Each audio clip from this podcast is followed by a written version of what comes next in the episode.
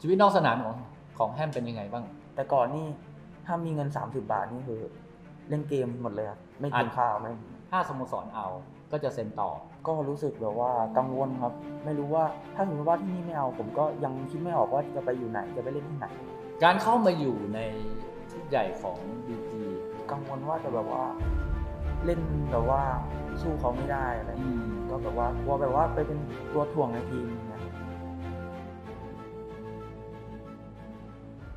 สวัสดีครับ ขอนำท่านผู้ชมทุกท่านนะครับ เข้าสู่รายการ BGPU Podcast นะครับ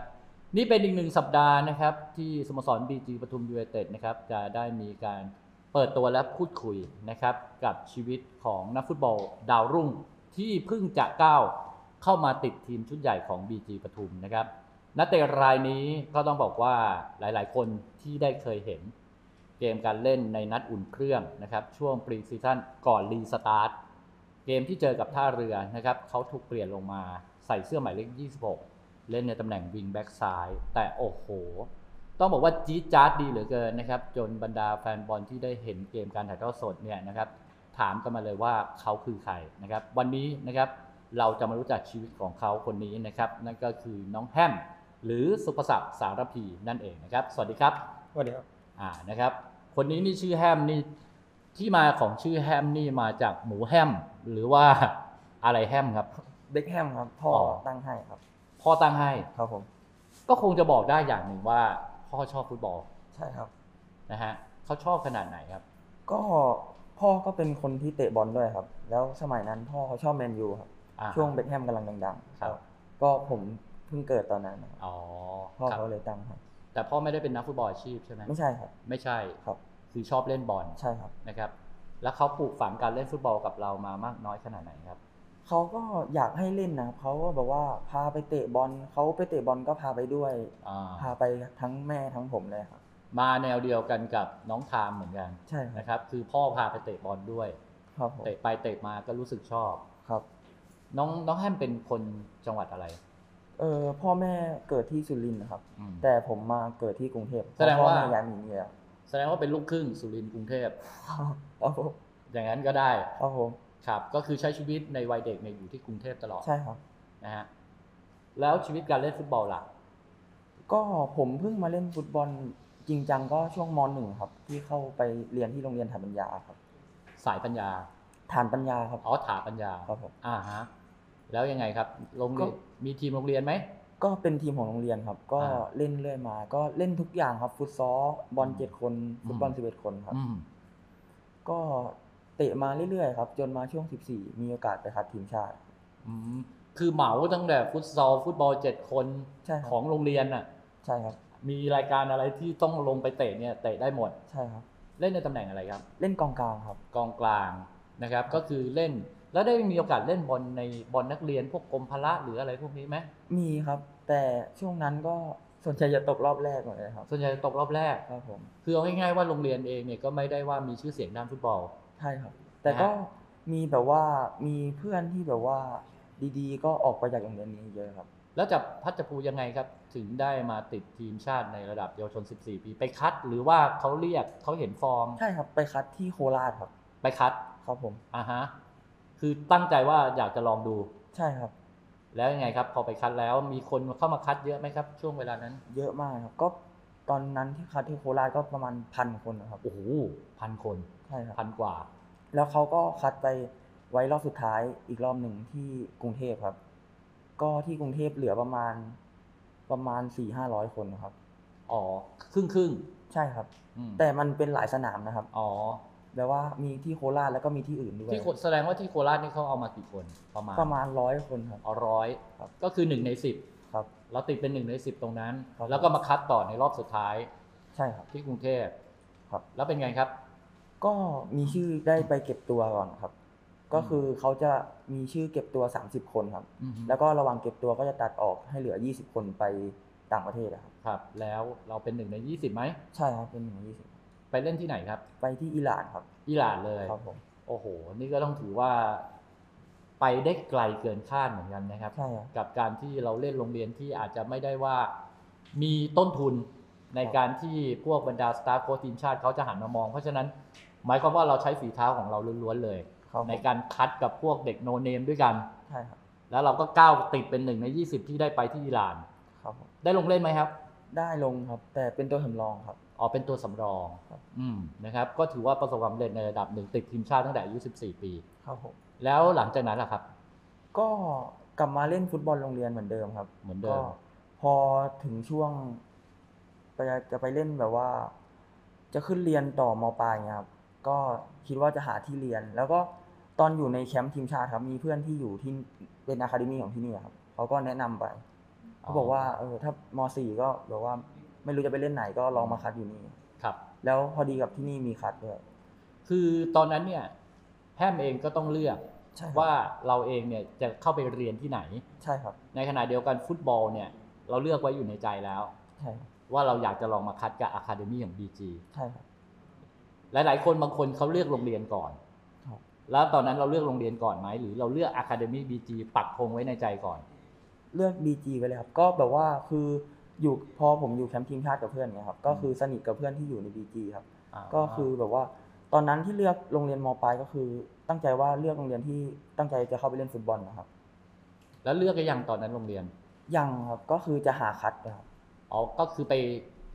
จะหาคัดโรงเรียนด้วย ใช่ครับ แล้วก็จะลองไปคัดอะคาเดมี่ BG ด้วย ใช่ครับ แล้วคัดอะไรก่อน ก็ตอนนั้น BG คัดคัด BG ก่อนครับ BG ตอนนั้นเขาเปิดคัดที่ไหน ที่ขอนแก่นครับ ที่ขอนแก่น ครับผม คือจริง ๆ แล้วเนี่ยต้องถามนิดนึงก่อน เพราะว่าเด็กรุ่นนี้เนี่ยนะท่านผู้ชม ส่วนใหญ่เนี่ยเขาก็จะต้องมีสโมสรที่ตอนเนี้ยกำลังเล่นอยู่ในไทยลีกเนี่ย เป็นเหมือนกับเป็นทีมชอบอยู่แล้ว ครับ แฮมชอบทีมอะไรตอนนั้น ชอบ BG ครับชอบตั้งแต่เด็กแล้ว ชอบตั้งแต่เด็กเลย ครับ เหตุผลอะไรที่เราชอบบีจีเราเชียร์บีจี ผมชอบตอนนั้นผมชอบดาโก้ครับดาโก้ทาเซกี้ อ๋อทาเชฟสกี้ ครับ เล่นคล้าย ๆ เรา ก็ไม่รู้ว่าคลายไหมครับ แต่ชอบสไตล์การเล่นของเขา ชอบเขา ครับ ก็เลยเชียร์ตามมาตลอด ครับผม เคยมาดูที่สนามไหม ไม่เคยครับ ไม่เคย ครับผม ดูแต่หน้าจอทีวี ครับผม ก็คือเอาละพออะคาเดมี่บีจีเขาเปิดปุ๊บเนี่ย ไม่รีรอเลย ครับ จริงๆ เราอยู่กรุงเทพใช่ไหม ใช่ครัเราบไม่ได้อยู่สุรินทร์นี่ ใช่ครับ แล้วเราไปขอนแก่น ครับผม เพื่อที่จะไปคัดโดยตรงเลย ใช่ครับ แล้วเป็นยังไงครับ พอไปคัด ก็ติดมาคัดรอบสุดท้ายอะครับ คนคัดกันเยอะแค่ไหนครับตอนนั้น ก็เป็นพันคนนะครับ เป็นพัน ครับ อืม แล้วเขาเอากี่คน ก็ตอนนั้นเขาไม่ได้ฟิกว่าเอากี่คนครับ แต่จะเอามาคัดรอบสุดท้ายที่รีโอครับ อ๋อ เราก็ติดเป็นหนึ่งในนั้น ใช่ครับ อืมจริง ๆ ตอนนั้นถ้าเกิดว่า คัดไม่ติดสมมตินะ ที่ขอนแก่น ครับ วางเป้าของตัวเองไว้ว่ายังไง ก็เป้าแรกก็คือ รู้ว่า BG จะมีคัดสนามต่อไปอีกครับ อืม ก็คือตั้งใจจะลองตามไปครับ จะตามไปอีก ครับผม คือยังไงเนี่ยก็ต้องคัดให้ติดให้ได้ ถ้าไม่ติดก็คือ สมมุติว่าถ้าปีนั้นไม่ติดเลยอ่ะ ก็คงต้องเลือกที่อื่นแหละครับ อ๋อ ก็คือว่าขอให้ใช้เวลาเต็มๆกับที่นี่หนึ่งปีเต็มๆ ใช่ครับ แล้วพอติดแล้วปุ๊บเนี่ยนะครับ ก็เข้ามาที่ BG ก็คือมาคัดรอบสุดท้ายใช่ไหม ใช่ครับ ที่รีโอสเตเดียมนะครับ ความรู้สึกเป็นยังไงครับ กับการที่มาถึงรอบสุดท้ายแล้วมาที่เรียวสเตเดียม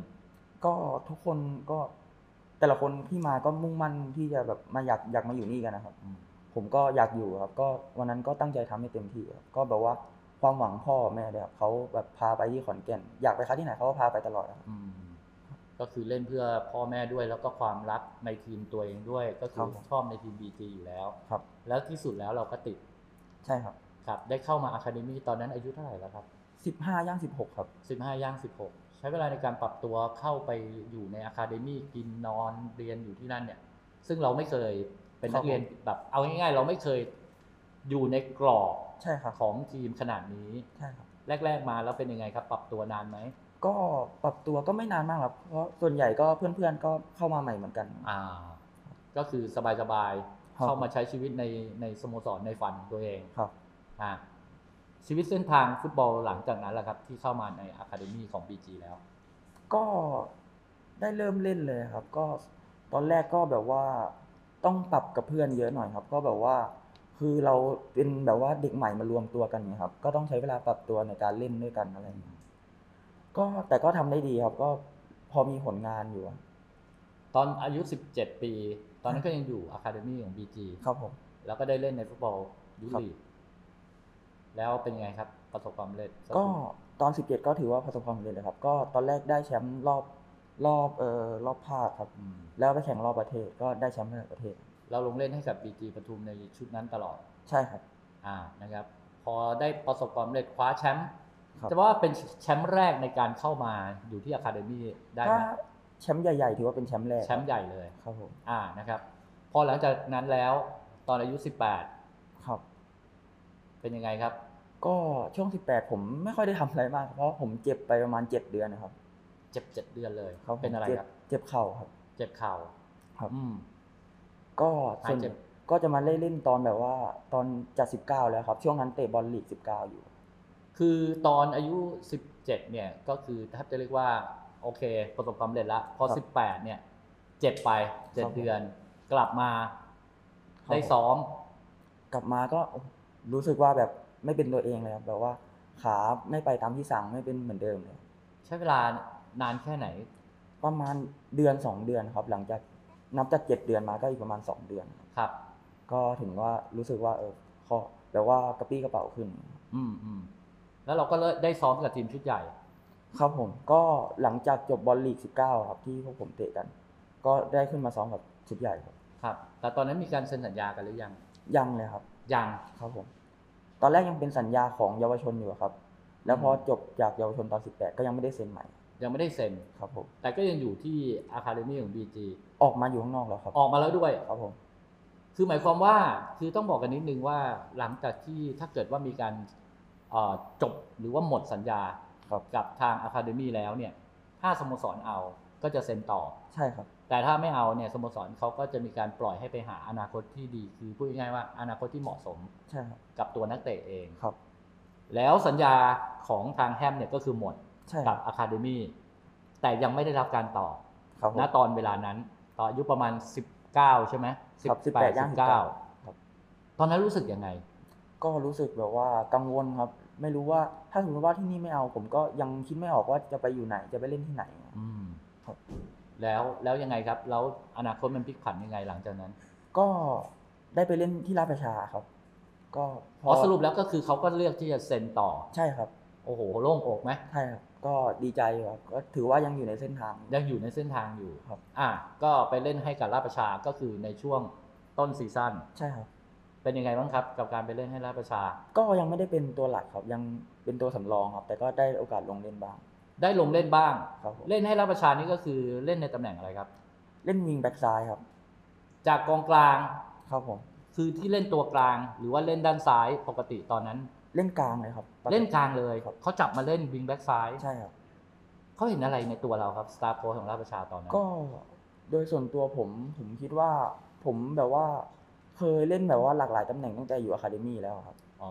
แต่ว่าก็คือช่วงนั้นแบบว่าฝั่งซ้ายมันขาดเนี่ยครับ ครับ เขาก็เลยลองจับผมไปเล่นดู อืม ครับ แล้วเป็นยังไงครับ ก็ถือว่าทำได้ดีครับ แต่ก็ยังแบบว่าไม่ได้สุดนะครับ แบบว่าแค่แบบว่าอืมอยู่ในที่แบบว่ามาตรฐานของตัวเองครับ แต่ก็ยังไม่ได้ถึงแบบว่าแบบว่าเป็นแบบว่าแบ็กซ้ายอาชีพอย่างเงี้ยครับ อืม ครับ คือมันก็ยังมีเก๊ๆกลางๆกัน ใช่ อยู่ใช่ไหม ครับ แต่ว่าเอาจริงๆนี่คือพอเล่นให้กับราชประชาปุ๊บเนี่ยพอช่วงโควิดปิดไป ครับ ตอนนั้นซ้อมกับราชประชาอยู่นะฮะ ซ้อมอยู่ครับ ก็ยังซ้อม ครับผม ก็ไม่ได้คิด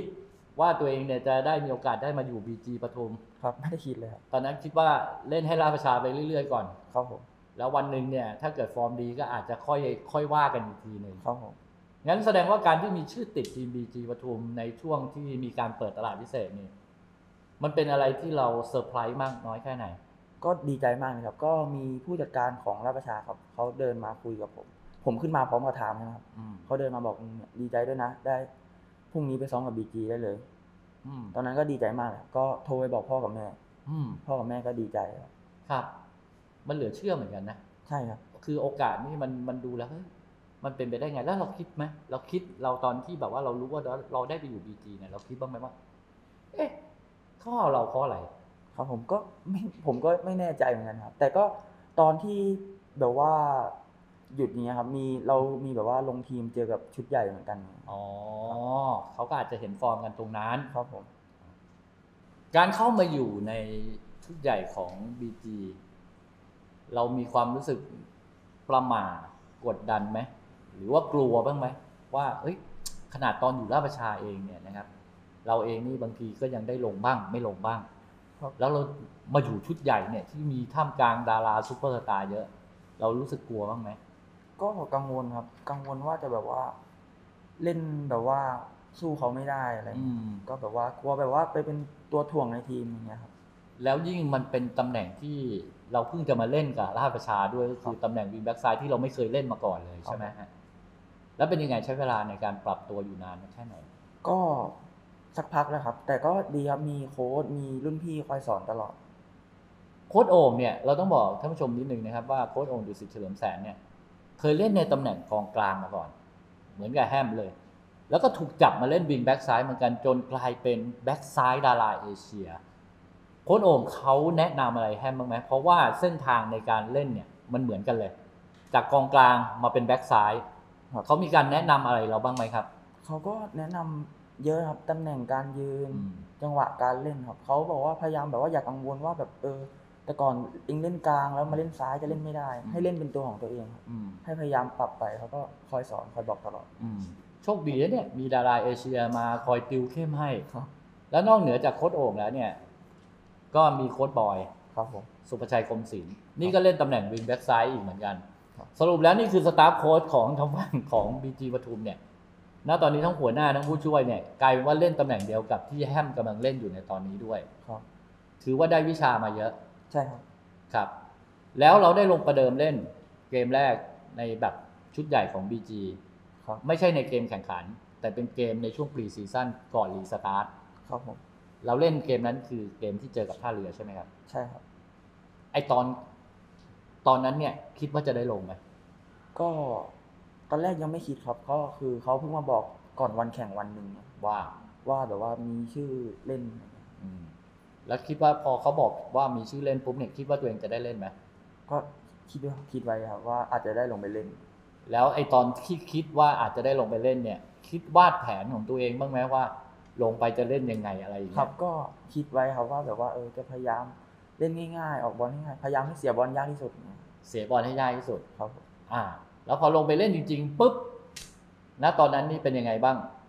ก็ดีครับก็รู้สึกดีครับมีรุ่นพี่คอยบอกคอยกระตุ้นตลอดครับ อืม ก็จากตื่นเต้นก็กลายเป็นแบบว่ามันเป็นมุ่งมั่นมากกว่า อืมแล้วพอเราลงเล่นไปหลังจากนั้นก็คือโอเค เราเห็นการเล่นของเราคือเรามาดูตอนหลังบ้างไหม ดูครับดู เราก็มาดูเหมือนกัน ครับผม เพราะว่าเกมนั้นมันมีถ่ายทอดสดด้วย ใช่ แล้วพอเราได้ดูแล้วเนี่ย เราเห็นจุดอ่อนหรือจุดแข็งอะไรของเรายังไงบ้าง ก็จะเป็นข้อผิดพลาดเยอะครับ ก็คือผมยังยืนตำแหน่งไม่เก่งครับ อืม ก็อาจจะโดนแบบลูกตัดข้ามหัวหลังลายเนี่ย อ๋อหมายความว่าในเรื่องของเกมรับ ครับผม แล้วเกมลุกล่ะ เราพอใจไหม เกมลุกก็ถือว่าโอเคครับ แต่ก็ยังมีเสียบอลง่ายๆเยอะอยู่ อืม อ่า ก็คือจะต้องใช้เวลาในการปรับไปเรื่อยๆ ครับผม แล้วนะตอนนี้นี่คือโอเค ฟุตบอลลีกก็เริ่มแข่งไปแล้ว ครับ นะครับ เราเองเราก็ยังไม่ได้รับโอกาส ครับ เป้าหมายของเราในฤดูกาลนี้ล่ะ ก็คืออยากจะลงไปเล่นนะครับ ก็อยากจะแบบว่าทำให้ตัวเองมีประโยชน์กับทีมมากที่สุดครับ อืม คอยเป็นอะไร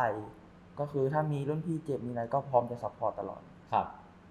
แล้วถ้าพูดถึงตรงนี้นิดนึงนะครับ นักฟุตบอลรุ่นใหม่เนี่ย ครับ สิ่งหนึ่งที่เรามักจะเห็นอยู่ตลอดเวลาคือการใช้ชีวิตนอกสนามที่อาจจะเหมือนกับว่าบางครั้งเนี่ย มันอาจจะมีออกนอกลู่นอกทางกันไป เพราะว่าโอเค เป็นนักฟุตบอลมีชื่อเสียง มีเงินทองเข้ามาสำหรับแฮมแล้วเนี่ย มันมีผลกระทบอะไรบ้างไหมในการที่เราขึ้นมาเป็นนักเตะในระดับอาชีพ แล้วเราเป็นนักเตะรุ่นใหม่ มันมีอะไรที่ยั่วยุทำให้เราเนี่ยจะออกนอกเส้นทางบ้างไหมครับ ตอนนี้ก็ ยังไม่มีครับเพราะผมคิดว่าผมก็ยังแบบอยากโฟกัสกับตรงนี้มากกว่าเพราะผมถือว่าผมยังไม่ได้ประสบความสำเร็จอะครับ อืม ถือว่าเป็นจุดเริ่มต้นที่แบบว่าได้มาสู่บอลอาชีพ อ่ะ ก็อยากจะทำให้มันดีครับ เรื่องเกมล่ะ หลาย ๆ คนเนี่ยติดเกมกันแบบโอ้โหงอมแงมจนมีผลการเล่นกับฟอร์มการเล่น จริงๆนะแฮมเป็นคนที่ชอบเล่นเกมไหม ใช่ครับตอนเด็กติดมากเลยครับ ติดมาก ครับผม แต่พอ ก็คือพอมาเล่นบอลเนี่ยครับก็เบาลงครับ แต่ก่อนนี่ถ้ามีเงิน 30 บาทนี่คือ เล่นเกมหมดเลยครับไม่กินข้าวไม่ อ๋อ ครับ อาจจะ 40 บาทด้วยคือติดเขาไว้ 10 บาท อะไรประมาณอย่างนั้น ครับผม แต่พอมาเล่นเล่นฟุตบอลจริง ๆ นี่คือโฟกัสที่ฟุตบอล ครับผม แทบจะมันเรียกว่าเกมนี่ห่างเหินกันไปเลย ก็มีเล่นบ้างครับ ก็มีเวลาว่างเล่นบ้างครับ อืม แต่ก็ไม่ได้เยอะครับ แต่ก็คือไม่ตะบี้ตะบันเล่นคือไม่ได้วันเล่นจนลืมวันลืมคืนละ ครับ นะครับ อันนี้เนี่ยมันน่าจะเป็นสิ่งที่จะสอนพวกบรรดานักฟุตบอลรุ่นใหม่ ๆ ที่กำลังก้าวขึ้นมา เพราะบางคนเนี่ยติดมาก ครับ พอติดแล้วเนี่ยกลายเป็นว่าต้องมุ่งสมาธิแบ่งสมาธิไปที่เรื่องของเกมบ้างอะไรบ้าง บางทีนี่บางบางทีมันอาจจะยังติดอยู่ในหัวด้วยซ้ำไปเวลาลงเล่น ครับผม แต่โชคดีที่ตอนนี้เนี่ยเราสามารถที่จะแบ่งแยกเวลามันออกไปได้แล้ว ครับผม ถูกไหมฮะ ครับผม ชีวิตนอกสนามของของแฮมเป็นยังไงบ้าง ก็ตอนนี้ก็เรียนมหาลัยด้วยครับ ก็ อืม ส่วนใหญ่ก็ถ้าตอนเช้าก็จะไปเรียน แล้วก็กลับมาซ้อมฟุตบอลตอนเย็น ครับ ครับ แล้วความมุ่งหวังความมุ่งหวังของเราคืออะไร ก็ผมอยากจะโฟกัสของตัวเองครับ โฟกัสในแต่ละวันเนี่ยครับว่าแต่ละวันทำให้ดีทำให้ดีเดี๋ยว ผลตอบแทนมันจะมาเองครับ ก็คือแบบว่าโฟกัสในหน้าที่ในปัจจุบันของเรา ผมไม่อยากคาดหวังอะไรเยอะอย่างเงี้ย อืม ก็คืออยากว่าโฟกัสในแต่ละวันของเราให้ดี ครับ ฟังดูนี่ก็น่าจะโอเคนะครับ เป็นนักเตะที่ถือว่ามีแนวคิดในเรื่องของการใช้ชีวิตของตัวเอง แล้วโดยเฉพาะเรื่องราวที่น่าสนใจก็คือที่เราคุยกันไปแล้ว นั่นคือการแสวงหาโอกาส ครับ คือไม่รอให้โอกาสมาถึงตัวเอง อยากจะเข้าไปอยู่กับ BG ก็ไปคัด แล้วถ้าคัดไม่ติดก็มีแผน 2 แผนสำรองเอาไว้ด้วย ครับ นะครับ ไอ้ตรงนี้เนี่ยช่วยบอกน้องๆนิดหนึ่ง เพราะว่าน้องๆบางคนเนี่ยอาจจะเหมือนกับว่าเล่นไปอย่างนั้นเล่นไปอย่างนี้รอโอกาสมา บางคนอาจจะไปไหว้บนบานอะไรด้วยซ้ำไป ครับ แฮมบอกน้องๆสักนิดหนึ่ง ก็ผมคิดว่าอย่าท้อครับ ถ้าเรายังไม่ได้รับโอกาส ทุกคนมันมีไทม์โซนของตัวเองอยู่แล้วครับ มีช่วงเวลาของตัวเอง ครับ ก็คือเราแค่ตั้งใจรอให้โอกาสนั้นมาถึงเราครับ แล้วก็ทำตัวเองให้พร้อมครับ แล้วก็เก็บโอกาสนั้นไว้ให้ดี อ่านะครับ แล้ววันหนึ่งถ้าโอกาสในการเป็นตัวจริงมาถึงแฮมไม่ยอมพลาดแน่ ๆครับผม แน่นอนไหม ครับผมจะทำให้เต็มที่เลยครับ จะทำให้เต็มที่นะครับเอาละครับวันนี้นะครับเราก็ได้ทำความรู้จักกับน้องแฮมสุประศักดิ์สารพีกันมาพอสมควรนะครับ แน่นอนครับเรารู้จักชีวิตของเขา แต่เราก็คงจะยังไม่ได้เห็นลีลาอะไรของเขามากมาย ไปดูกันในสนามดีกว่าว่าเป็นยังไงนะครับ ว่าจะเด็ดดวงแค่ไหนคือฮาเหมือนกับตอนที่อุ่นเครื่องกับทีมการท่าเรือหรือไม่นะครับวันนี้ขอบคุณน้องแฮมมากนะครับ เราสองคนลากันไปเลยนะครับ พบกันใหม่ในเทปหน้านะครับ สวัสดีครับ